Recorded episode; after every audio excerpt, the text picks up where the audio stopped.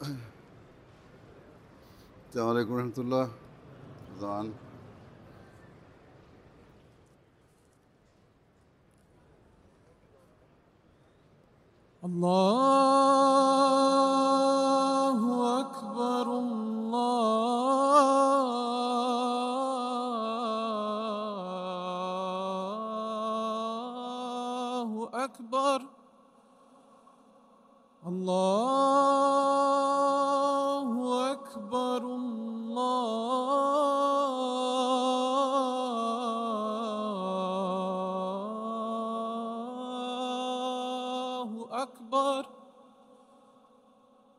أشهد أن لا إله إلا الله.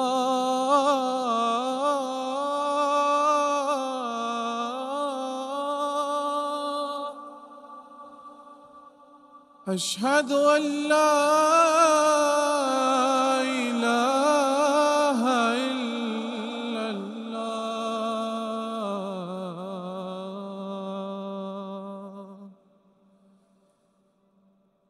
أشهد أن محمد رسول الله.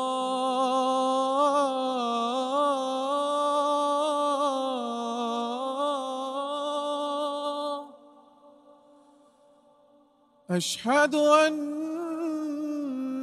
محمد رسول الله.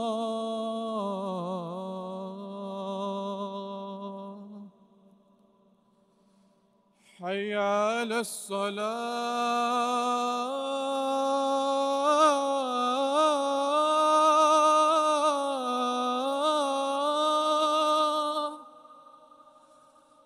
حي على الصلاة.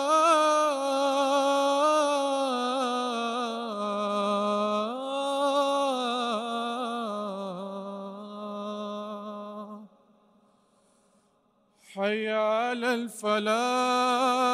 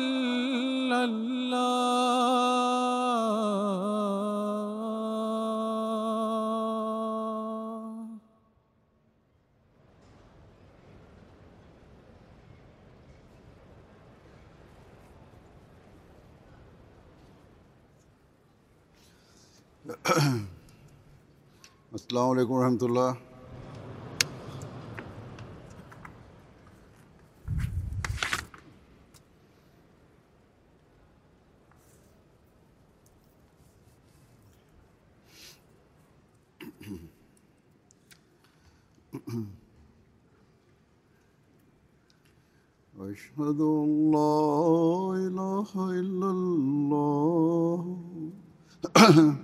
وحده لا شريك له وأشهد أن محمدا عبده ورسوله. أما بعد فأعوذ بالله من الشيطان الرجيم. بسم الله الرحمن الرحيم. الحمد لله رب العالمين. الرحمن الرحيم. مالك يوم الدين. إياك نعبد وإياك نستعين. اهدنا الصراط المستقيم. صراط الذين أنعمت عليهم غير المغضوب عليهم. ولا الضالين After reciting the Tashahhud, Ta'awudh, and Surah Al Fatiha, Hazrat Khalifatul Masih V, may Allah be his helper, stated Today, after four years of restrictions, the Jalsa Salana annual convention of the Ahmadiyya community in Germany is taking place on a large scale. May Allah the Almighty enable all attendees to acquire the objectives of the Jalsa. They should not rejoice at the mere fact that He has granted them an opportunity to gather once again, that they will be able to meet each other, sit down together, and that is all.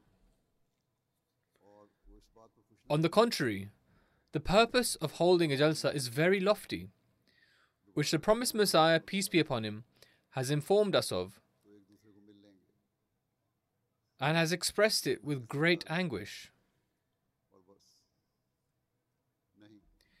It is that those who pledge initiation to him should acquire religious knowledge, progress in spirituality, increase their relationship with and love for Allah the Almighty,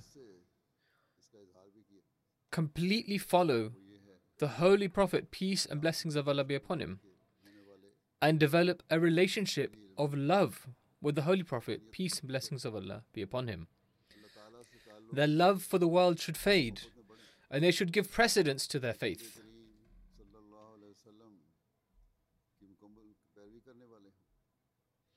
The promised Messiah, peace be upon him, states on one occasion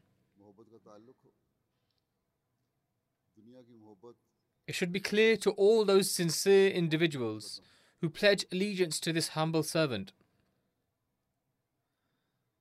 that the objective of the initiation is that the love for the world decreases and that the love for your benevolent master and the Holy Prophet, peace and blessings of Allah be upon him, prevails.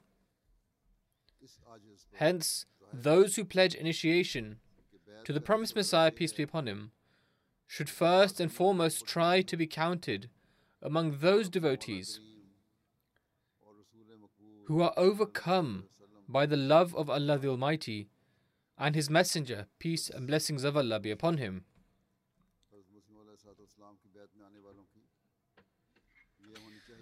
Furthermore, each word and deed of ours should manifest this as well. This year, 100 years have passed since the Ahmadiyya community was established in Germany. The members of the community in Germany are very excited about this and rejoicing at the fact that they are holding a jalsa after the centenary of the community being established in Germany, which is a jalsa of 100 years of the establishment of the community. Many people express their happiness. This is most certainly a joyous occasion that 100 years ago, Allah the Almighty conveyed the beautiful message of Islam to this country through the promised Messiah, peace be upon him. As a matter of fact, the message had reached here even during the life of the promised Messiah, peace be upon him. As such, it has been more than a hundred years since the message reached here. Nevertheless, along with this, we should also look at and ponder over what we have achieved over these 100 years.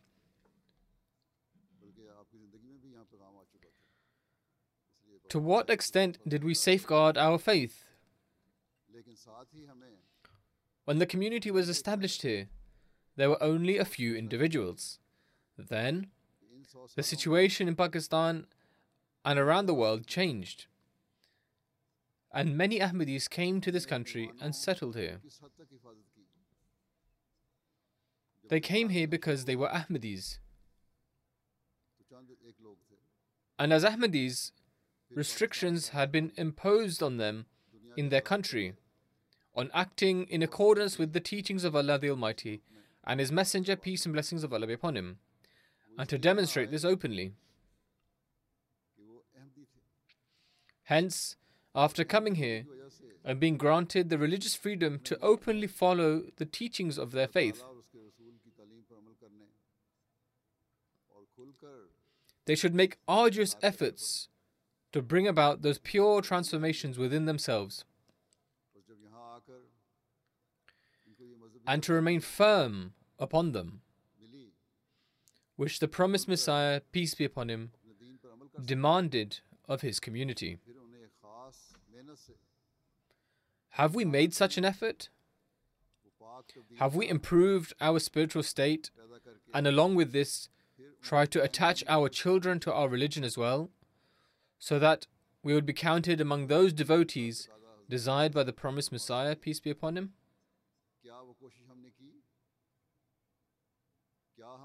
If we did, then this is the true gratitude we will be expressing on this centenary, which should be expected of an Ahmadi. If we did not, than to rejoice as a worldly tradition over the completion of 100 years will be of no avail.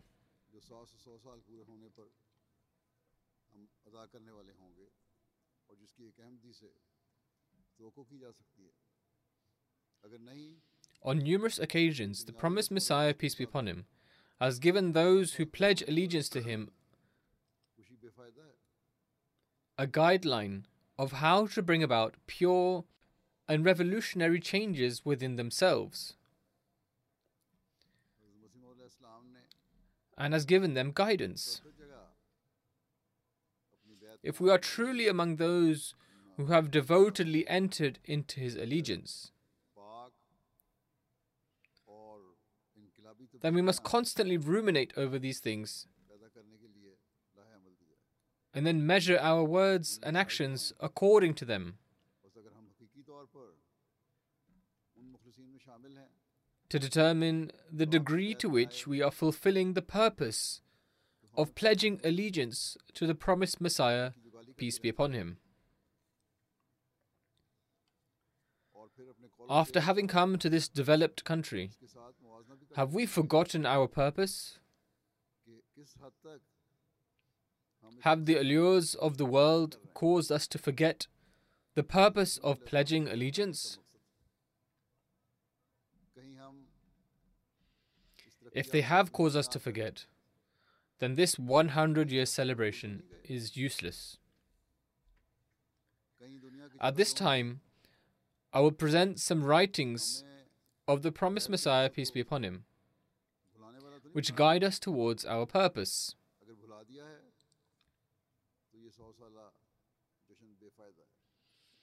First, I will present an excerpt of the promised Messiah, peace be upon him, in which he elucidates what our pledge of allegiance demands of us. He states, Do not think that merely pledging allegiance pleases God. This is merely the shell, the outer layer. The essence lies within. The law of nature is generally such that there is an outer peel within which lies the essence. The peel is of no value. The essence is what is used. There are some within whom no essence remains, and who become like a hollow chicken's egg, which contains no yolk or whites, and thus cannot be used for anything, and is discarded as a useless thing. Perhaps it may only be used for a couple of minutes as something for children to play with. Similar is a person who pledges allegiance and claims belief, yet does not possess the essence of either of those things within him. He should be fearful lest, just like a hollow egg, he slips, falls, and shatters into pieces and is then discarded.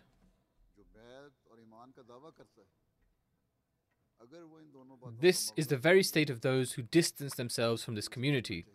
He states, Similarly, one who claims to have pledged allegiance and to have faith should examine as to whether he is merely a shell or the essence. They should constantly analyze themselves.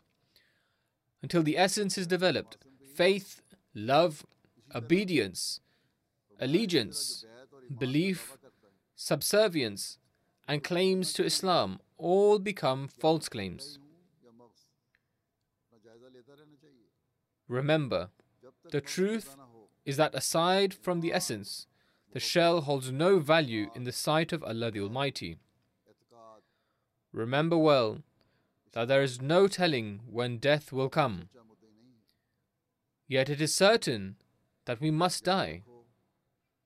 So do not depend upon mere claims and do not rejoice for it certainly is not beneficial until one brings about many deaths upon themselves and does not undergo many changes and revolutions. They cannot achieve the purpose of humanity. Hence, doing justice to the Pledge of Allegiance is no small matter. This can only be achieved when we constantly strive to tread according to the commandments of Allah the Almighty It is only by distancing worldly pleasures that one can attain such a rank.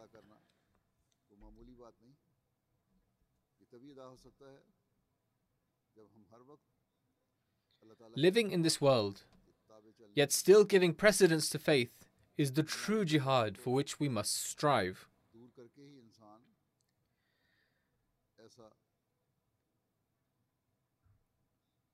What does it mean to give precedence to faith over the world? Is it to completely abandon the world? Whilst expounding upon this, the promised Messiah, peace be upon him, states In no way do I mean to say that Muslims should become indolent. Islam does not cause one to become indolent. You can be occupied in your businesses and employments. But I do not like that they are not able to make any time for God. Business should be conducted at the time for business, all while bearing the fear of Allah the Almighty in mind, thereby making even that business a form of worship. When it is time for prayer, do not abandon it. Give precedence to faith in every matter. This world should not be the ultimate goal. The actual goal should be faith. Then even worldly work will be for the sake of faith. Observe the example of the companions. They did not abandon God even in the most difficult of times. There would be times of such fierce war and battle that one shudders even at the thought of it. They were times of passion and fury. Yet, even under such circumstances, they did not become ignorant of God. They did not abandon their prayers. They did everything with prayer. It is unfortunate that great efforts are made, grandiose speeches are delivered, gatherings are held saying that Muslims will progress, that they are so aloof from God that they have forgotten Him and do not even turn towards Him. This is the general state of Muslims. What hope can there be then that their efforts will bear results when they are all for the sake of the world. Remember that until there is no God but Allah, does not course through one's heart and veins. And the light and rule of Islam does not encompass every single particle of one's being. They can never achieve success. This is a matter decreed. If you present the example of Western nations to say that they are progressing, then their matter is completely different. You have been given the book. All things have been made clear to you. Their matter is separate, and for them is their day of reckoning. As for how or when they will be judged, they will be answerable to Allah the Almighty, and this will certainly take place. However, it is possible that Allah the Almighty does it after their demise and not in this world. However, if we claim to have faith but do not act upon it, then our punishment can begin even in this life. This is a matter of great concern. He continues If you abandon the book of Allah, then there is a hell present for you in this very world. Such is the condition that in almost every city there are organizations and conferences for the betterment of Muslims. Yet no person who has compassion for Islam says, that you should make the Quran your guide, or that you should act upon it. If they do say anything, they advise them to study English, make colleges, and become barristers. This shows that belief in God no longer remains. If after 10 days a medicine is ineffective, an experienced doctor abandons that remedy and instead prescribes a new one. Here there is failure after failure, yet they do not retract from it. If there is no God, then they can abandon him and they will surely find success. But since God does exist, abandoning him can never bring success. They desire to attain success and establish a nation by disrespecting him and by dishonoring his book. But this will never happen. Where did non Muslims find the courage to burn the Holy Quran? It is because we have practically stopped acting upon the teachings of the Holy Quran, and this is how they found the courage, on account of which we are also at fault. The Muslims are at fault.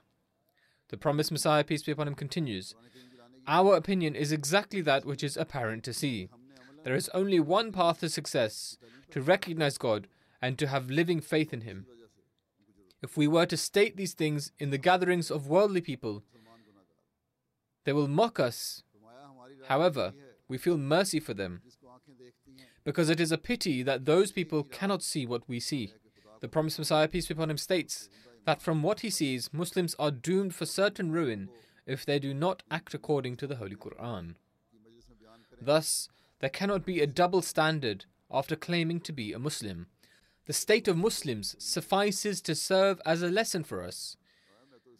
They profess faith, yet their actions are worldly. The result of which is that as a nation, Muslims everywhere are in a poor state. This is a matter requiring great attention and concern. Then, whilst further speaking about giving precedence to faith over the world, on another occasion the promised Messiah, peace be upon him, states Observe, there are two types of people there are those who accept Islam and then become occupied in worldly work and trade. Satan overcomes them. I do not mean to say that it is forbidden to do business. This has been explained previously as well. No, even the companions used to trade, however, they gave precedence to their faith over the world. Upon accepting Islam, they attained such knowledge which caused their hearts to brim with certainty this is why there was no field in which Satan could cause them to waver. Hence, this is a guiding principle for every Ahmadi. Nothing could stop them, i.e., the companions, from expressing the truth. One must not lie and hide their faith. The promised Messiah, peace be upon him, states What I mean by this is that those who become enslaved to the world, as if they worship it, Satan is able to overcome and control them. The other type of people are those who remain concerned with the success of the faith. This group of people is known as the people of Allah, those who overcome Satan and his army. The people of Allah are not those who fight worldly battles and wars. The people of Allah are those who establish a connection with Allah the Almighty, those who are victorious over Satan and his army. Since wealth is a business and increases through business, God Almighty has also regarded the search for faith and the desire for the progress of faith to be a trade. Hence, he states, هل أدلكم على تجارة تنجيكم من عذاب أليم Shall I point out to you a bargain that will save you from the painful punishment? What is the bargain of faith? The promised Messiah, peace be upon him, continues The best bargain is of faith, which grants salvation from the most painful calamities. Hence, in the words of God Almighty, I say to you, هل أدلكم على تجارة تنجيكم من عذاب أليم. I have most faith in those who do not diminish their passion for the progress of faith. As for those who diminish their passion, I fear that Satan may overcome them. Thus, one should never become indolent. You ask about anything you do not understand, so that you may increase in understanding. It is not forbidden to question. You may even ask as a counter. One who desires intellectual progress should read the Holy Quran with great care. Whatever they do not understand, they should ask about. If they are not able to understand certain concepts, then they should ask others and thus render benefit to others.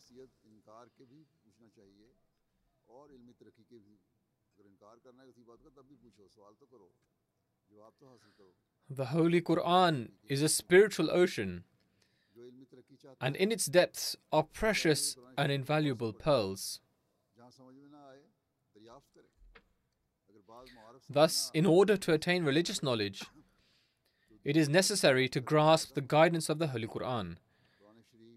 It is only the Holy Quran that can correctly guide, and this is the only way which can guide towards giving precedence to faith over the world. Therefore, we should analyze as to how many of us read the Holy Quran with care, recite it, and then strive to act upon it. Regarding the fact that the Holy Quran has bestowed us with great favors, which is why we should read it with great care and attention. The promised Messiah, peace be upon him, states It should be remembered that the Holy Quran has done a favor upon earlier divine scriptures and prophets by turning their teachings, which were based on stories, into those based on facts. I say truthfully that no one can rely solely upon these stories and accounts until they read the Holy Quran. It is only the Holy Quran that is preeminent in that إِنَّهُ لَقَوْلٌ فَصْلٌ وَمَا هُوَ بِالْهَزْلِ That is, it is a decisive word and does not contain anything vain. It is a scale, witness, light, cure, and mercy. Those who read the Holy Quran and consider it to be a mere story have not truly read it and in doing so, commit sacrilege. It is no wonder that our opponents have become so active in our opposition. We only wish to present the Holy Quran according to what God Almighty has said regarding it that it is pure light, wisdom, and knowledge. On the other hand, they wish for us to give the Holy Quran no more importance than a mere story. We cannot accept this. Through His grace, God Almighty has made it evident to us that the Holy Quran is a living and illuminating book.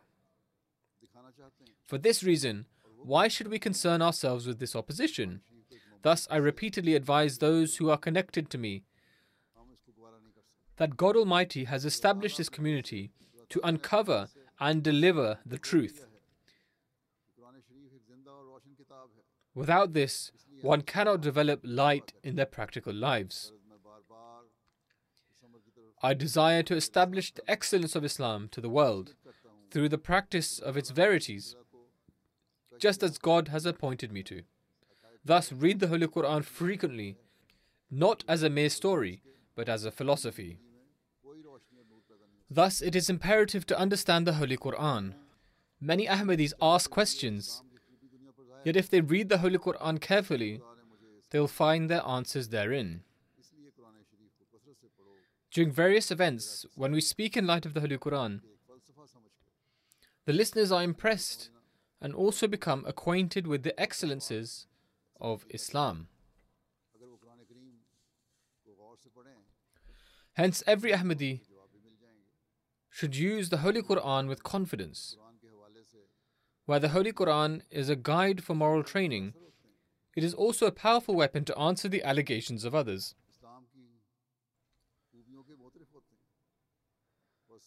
The most important aspect of giving precedence to faith over the world is that one should develop a relationship with God Almighty. When one becomes acquainted with religious commandments, they should also have a relationship with the one who gave those commandments.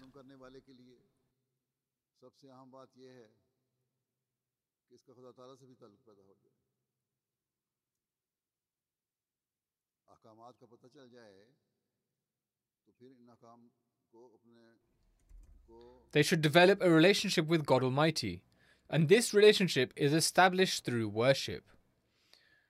In Islam, the greatest form of worship is the daily prayers.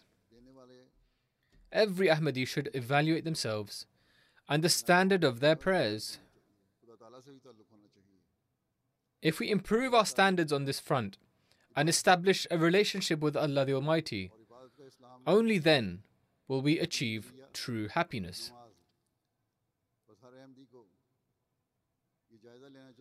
The promised Messiah, peace be upon him, states My belief is that if someone wishes to be saved from hardship, he should reconcile with God in private and transform himself to the degree that his former self ceases to exist. God Almighty states in the Holy Quran, إن الله لا يغير ما hatta حتى ma bi anfusihim." That is, surely Allah changes not the condition of a people until they change that which is in their hearts. The promised Messiah, peace be upon him, further states The foundation of a true religion is faith in God and faith in God demands true chastity, i.e., one should fear God. God Almighty never wastes those who are righteous. He sends help for them from the heavens. Angels descend to aid them. What is greater than the fact that a righteous person is able to perform miracles? If one purifies himself before God Almighty, and abandons all deeds and actions that incur his displeasure, then all of his work will be completed with blessings.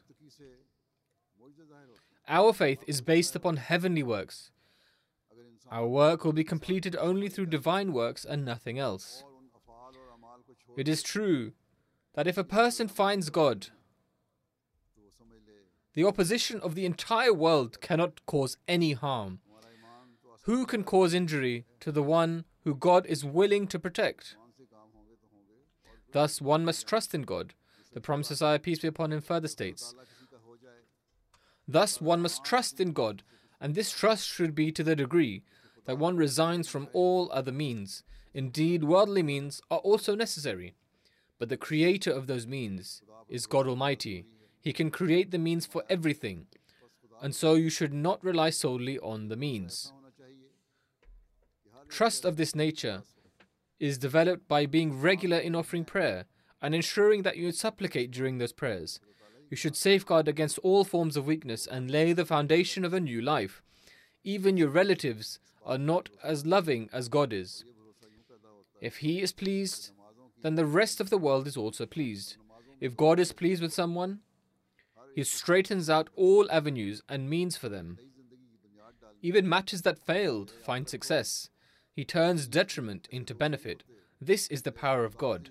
Indeed, it is worth remembering that those who are prayed for should also continue to strive to accomplish the objective in their own capacity. People request prayers, but they must also utilize their faculties to reform themselves and accomplish their objectives. If such a person incurs God's displeasure by some other means, he prevents prayer from taking effect. To utilize worldly means in the right way is not a sin. However, God should always be given precedence. Such means should not be availed that incur God Almighty's displeasure.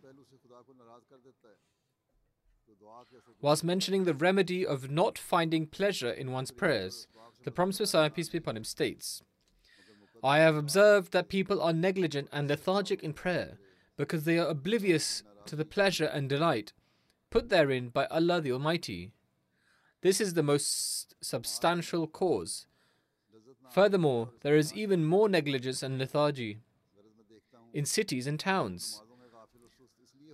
Less than 50% of people bow before their true Lord with willingness and true love. This begs the question why are such people oblivious to this pleasure, and why have they never experienced it? Other faiths do not have such commandments. Have you observed when people are engaged in their work and the muaddin makes a call to prayer?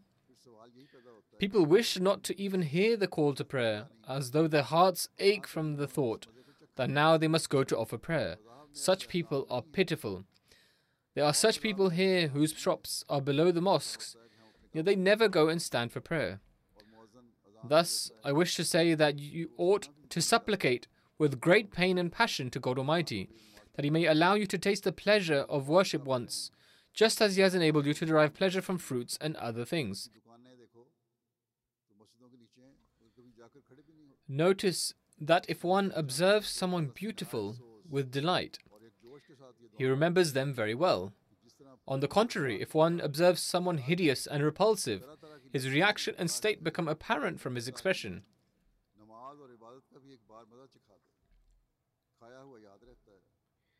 Indeed, if one has no affiliation, then they do not remember anything at all.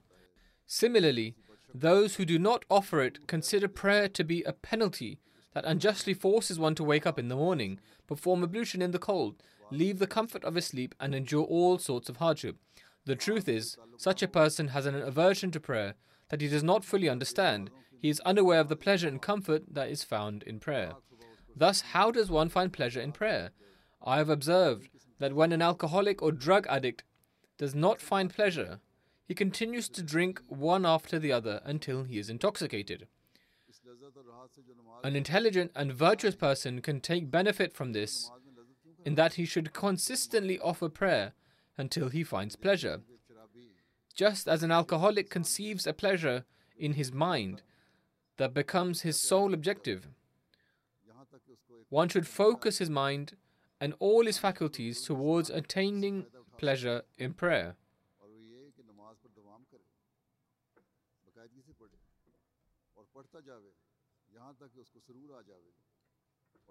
Then, at the very least, one should produce a passionate and sincere prayer, seeking that pleasure with the same level of pain, restlessness, and desperation as a drug addict. I say with utter truth and conviction that as a result one will attain that pleasure. Thereafter, whilst offering prayer, one can also keep in view the benefits he wishes to derive and that he should do good works. In al hasanat yudhibna sayyi'at. That is, good works drive away evil works. Thus, whilst praying, one should keep this pleasure and these good works in his heart and supplicate that he is able to pray like the truthful and virtuous. God has stated, إن الحسنات يذهبن السيئات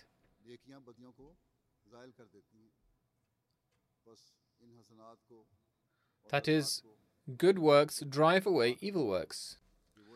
At another instance, God states that prayer safeguards against indecency and manifest evil.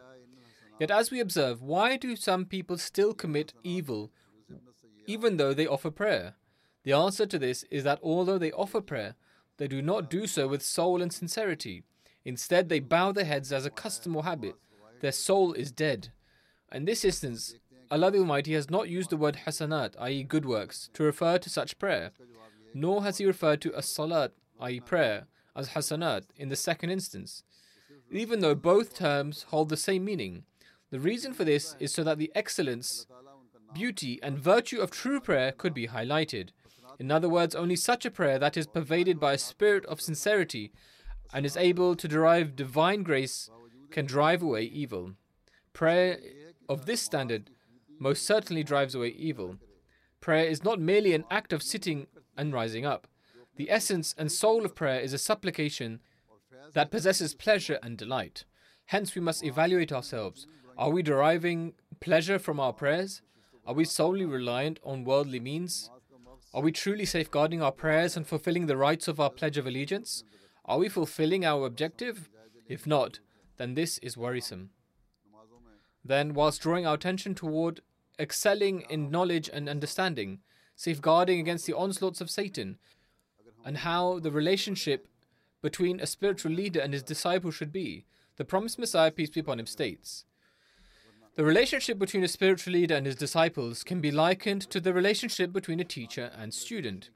Just as a student benefits from his teacher, so too does a disciple from his spiritual leader.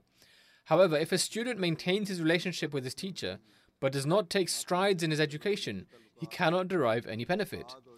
The same can be said about disciples. Thus, in this community, you must progress in your knowledge and understanding after having established a relationship. A seeker of truth never rests at one place after reaching a certain rank.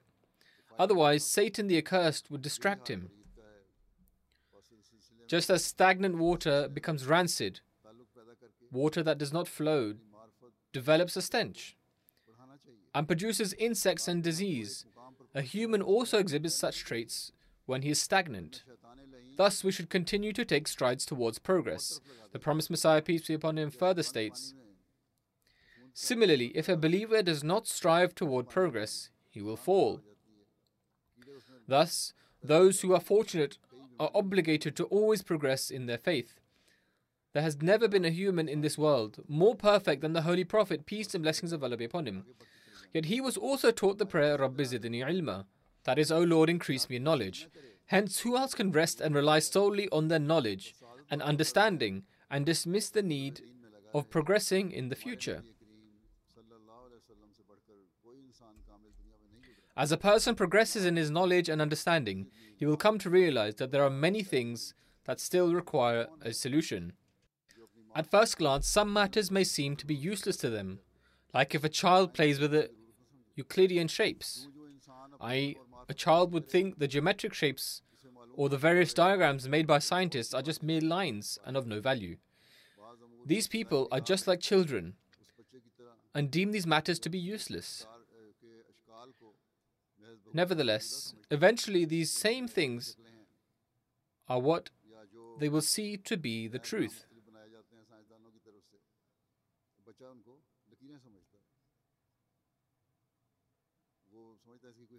When they grow up and gain an understanding, they will come to know that these matters are indeed very important. Therefore, how important is it for one to act upon everything in order to increase in knowledge alongside transforming themselves? You have forsaken many useless matters to accept this movement. If you do not, therefore, attain this objective with full understanding and insight, then what benefit is there? How can you strengthen your conviction and knowledge? If you develop doubts and misgivings over trivial matters, there is the risk that you will stumble on your final step. Hence, there are some people whose faith wavers, which is why they fail to increase in their knowledge, or they use their self concocted explanations and reasoning. They do not read the books of the promised Messiah, peace be upon him. If we pay attention towards our religious knowledge, we shall also develop our faith in the existence of Allah Almighty.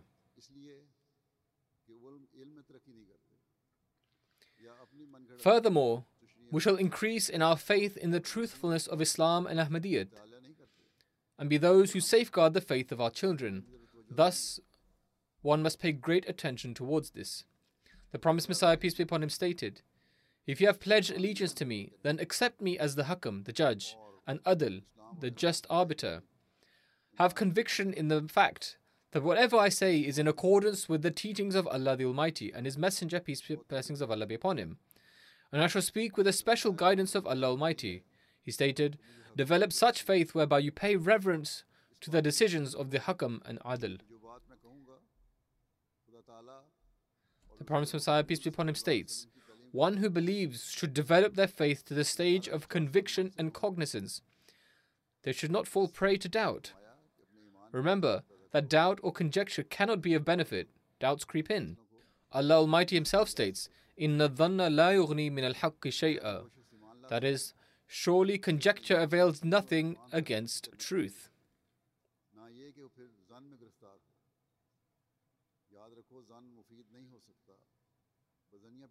The truth is ultimately the truth.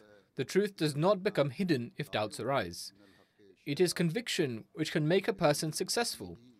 Nothing can happen without conviction. If a person begins to harbor doubts about everything, then perhaps they would not be able to survive even a moment in the world. They would even begin to doubt every worldly matter, so take that as an example. They would not be able to drink water, thinking it could be mixed with poison. They would not be able to eat food from the shops, thinking they could possess something that would kill them. How then can one survive? This is a general example. Those who are prone to doubt and conjecture make their lives intolerable as they continue to think in this way. One should also make sure that such doubts do not develop in spiritual matters as well. He then states, likewise, one can derive benefit from this in spiritual matters. Think to yourselves and make a decision in your hearts. If you have pledged your allegiance to me and accepted me as the promised Messiah, Hakam, and Adl. If after this belief you carry any grief or anguish over any of my decisions or actions, then you should show concern over your faith. Faith which is filled with doubts and misgivings cannot result in any good. However, if you have accepted wholeheartedly that the promised Messiah is truly the Hakam, then lay down your arms upon his decisions and actions, and have reverence for his verdicts, so that you are counted among those who honor and respect the blessed instructions of the Holy Prophet, peace and blessings of Allah be upon him.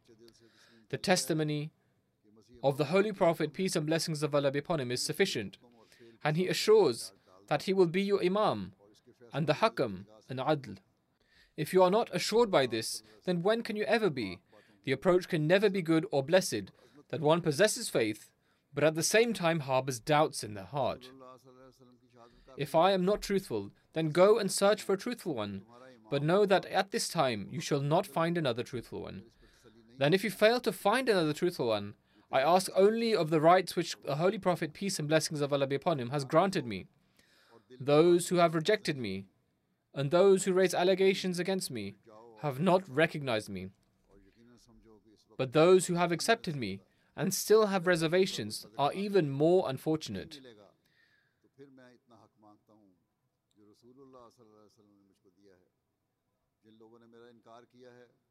For they have become blind after seeing. In reality, the contemporaries are also those who lower one's rank. For this reason, the Messiah, Jesus, peace be upon him, said that prophets are not dishonored except in their own homeland. One can understand from this the troubles and pains he had to endure from his own people. This is the treatment of the prophets, peace be upon them, which has continued. So, how can we be free from it? Prophets were opposed, so it is nothing out of the ordinary if it is also happening to us.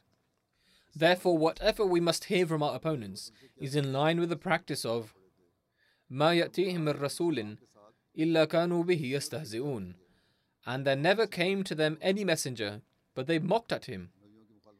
Alas, if only these people would come to me with pure intentions, so that I may show them that which Allah Almighty has granted me, that God would Himself send down His blessings upon them and make them understand, yet they acted with miserliness and envy. So, how can I now explain to them? Even now, after nearly 132 years, these people do not take heed after witnessing the signs. The promised Messiah, peace be upon him, then states When a person comes with a pure heart in search of the truth, then everything is decided. But when one has evil and mischievous intentions, then nothing can be achieved. A reference of Ibn Arabi has been quoted in Hijajul Kirama, wherein it states that during the time of the promised Messiah, he will be deemed a liar and ignorant person.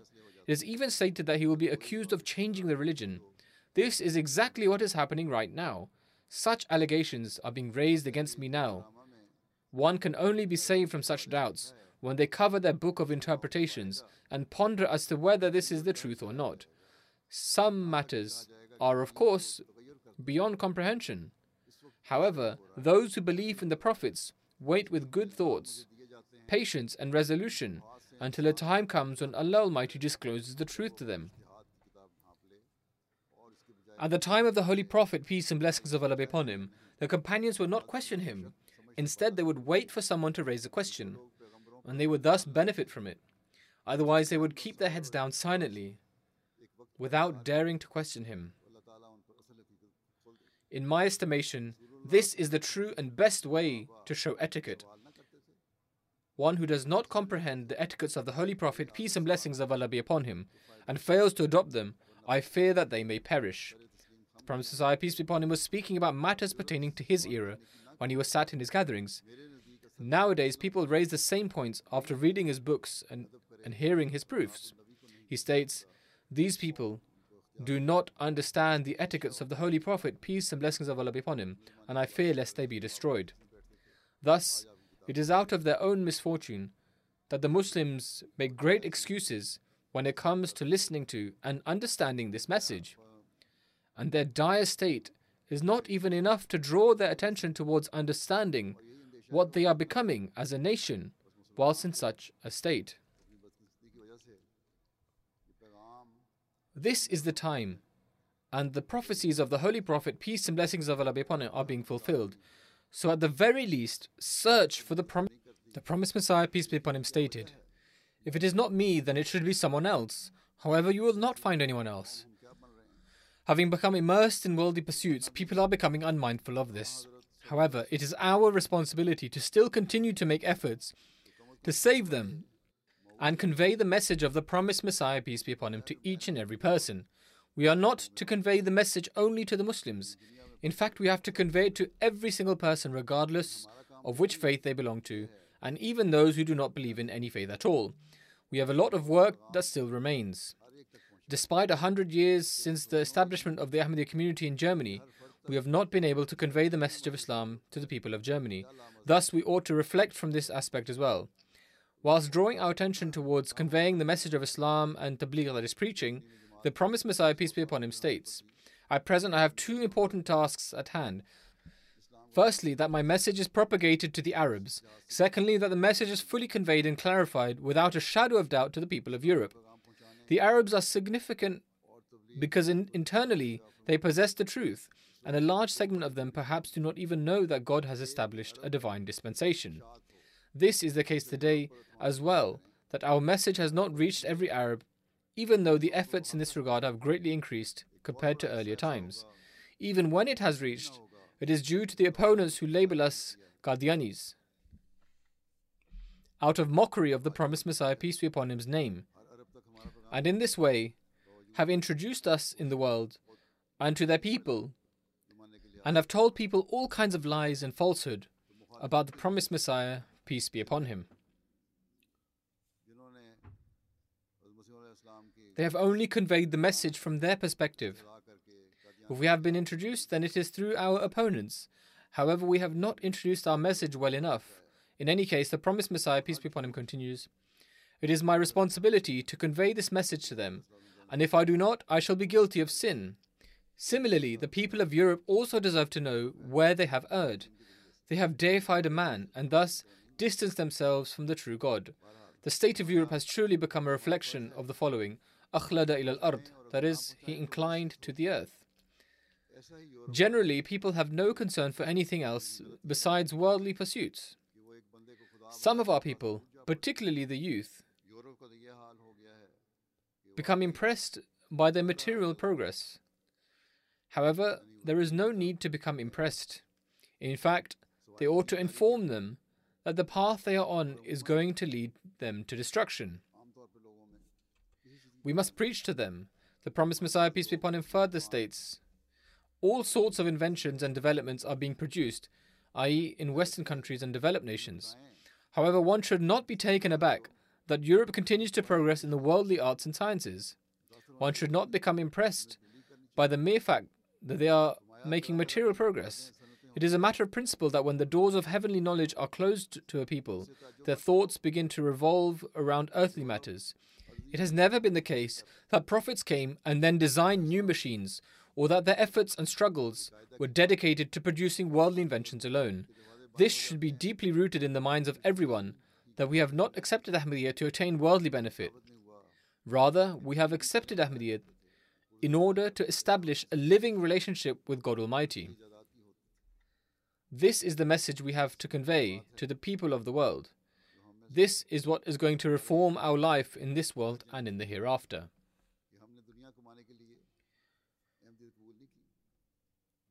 Whilst mentioning the purpose and objective of his advent, the promised Messiah, peace be upon him, stated The purpose and objective of my advent is to spread Tawheed, the belief in the oneness of God, morals, and spirituality. Tawheed means to believe God to be your objective, a purpose, beloved, and the one whom you show complete obedience to, and to abstain from the obvious forms of shirk, idolatry, as well as the more subtle forms such as reliance upon worldly means, and also to refrain from considering oneself of having some kind of significance. One should not allow shirk in the form of one's own ego to appear. One should not indulge in even a single subtle form of shirk. This is the meaning of Tawheed. However, at present the world is entrapped in worldly endeavors. In relation to morals, it means that all the faculties of man should be exercised on its proper occasion and time. It should not be the case that one should completely discard a particular faculty and overly adopt another. For example, if one completely cuts off their hand, could they carry out any good act through it? Certainly not. In fact, true and perfect morals are that one should exercise the faculties bestowed upon them by Allah Almighty on its proper occasion in such a manner which are free from any extremes. One form of extreme is if one were to have a heightened sense of smell, they could suffer from hyperosmia, which will cause them to experience discomfort. There are some people whose sense of smell is extremely sharp, and as a result, they experience headaches. Similarly, there are smells which can cause different types of ailments.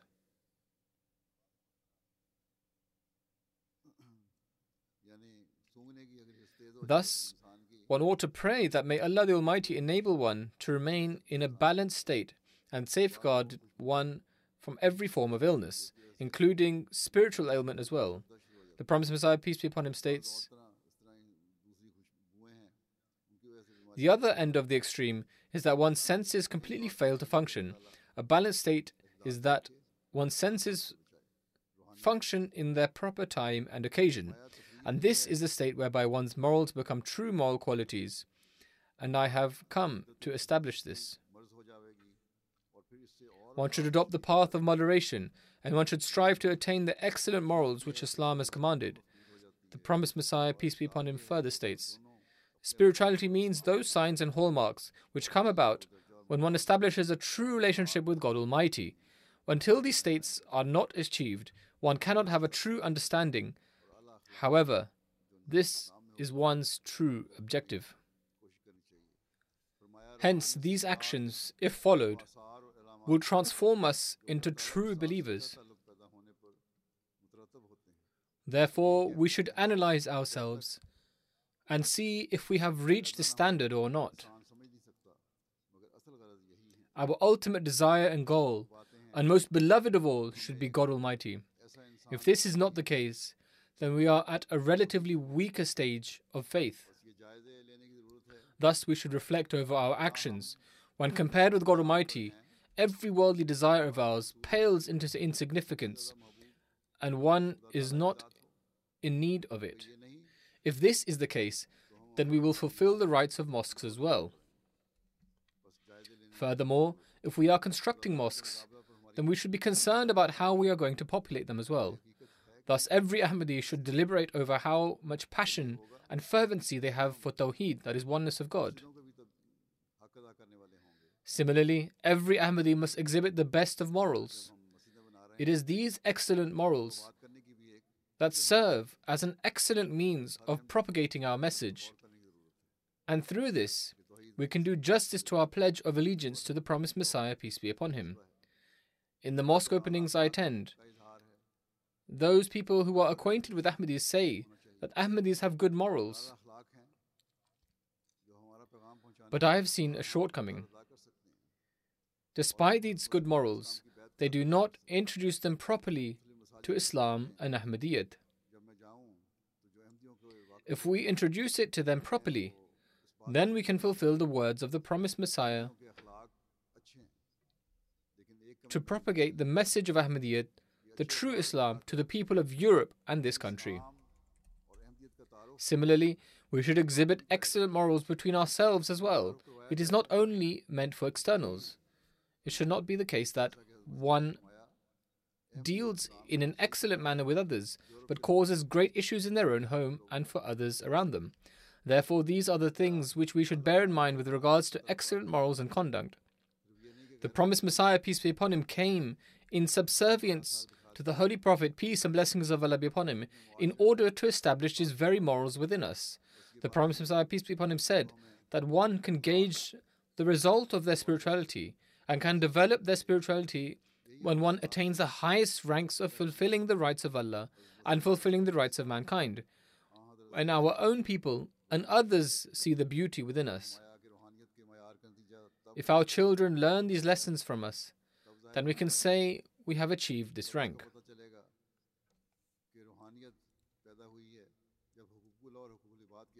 Amir Sahib, that is the national president of Germany, was asking me in recent days, what is our target for the next century? Firstly, the few things that I have mentioned do not encompass everything. I have merely mentioned a few things that the promised Messiah, peace be upon him, guided us towards. Have we achieved all of these in the last century? Have we forged a strong bond with God Almighty? Have we attained the excellent ranks in prayers? At prayer times, do we put our worldly endeavors to one side and go for prayers? Or are we focused on simply constructing mosques? Do we regularly recite the Quran? Do we search for the injunctions of the Holy Quran and try to act on them? Are we striving our utmost to ensure our children remain attached to their faith? Are we simply concerned with our children's secular education, or are we worried about their faith as well? Have our morals and conduct with one another reached a level where they resemble ruhama bainahum, that is tender among themselves? Are we showing excellent morals to others and telling them about the beautiful teachings of Islam? Or do we simply show some good manners and claim that we are peaceful people?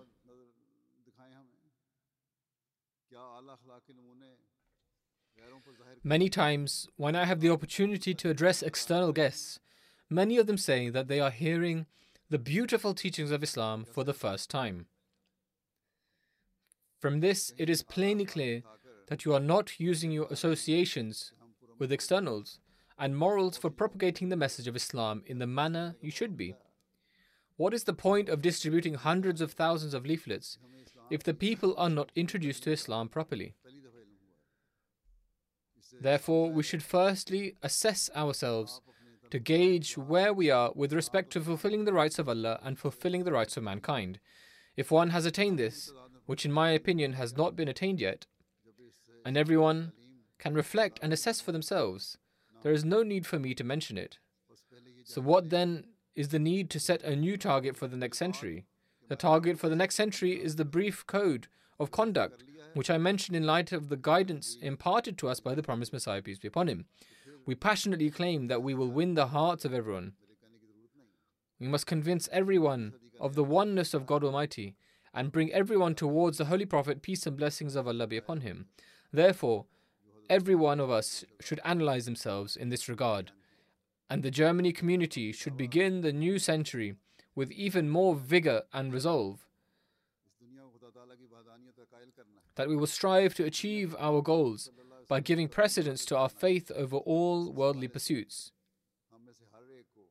And that we will advise our children and progenies to follow suit and ensure for their moral training in a way that this yearning to form a connection with God Almighty is transformed from one generation to the next.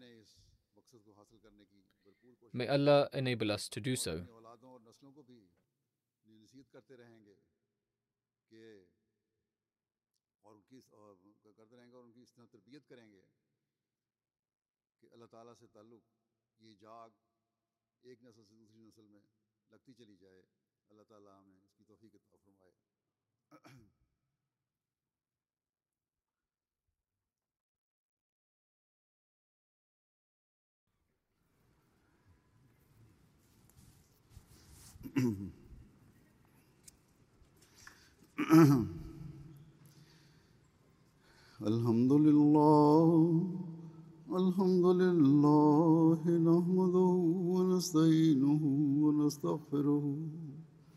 ونؤمن به ونتوكل عليه.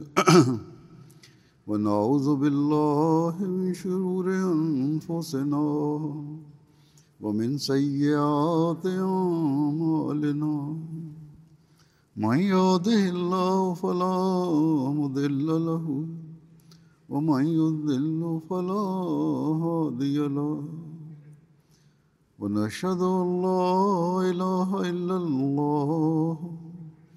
ونشهد أن محمدا عبده ورسوله. عباد الله رحمكم الله. إن الله يأمر بالعدل واللسان وإيتاء ذي القربى. وينهى عن الفحشاء والمنكر والبغي يعظكم لعلكم تذكرون.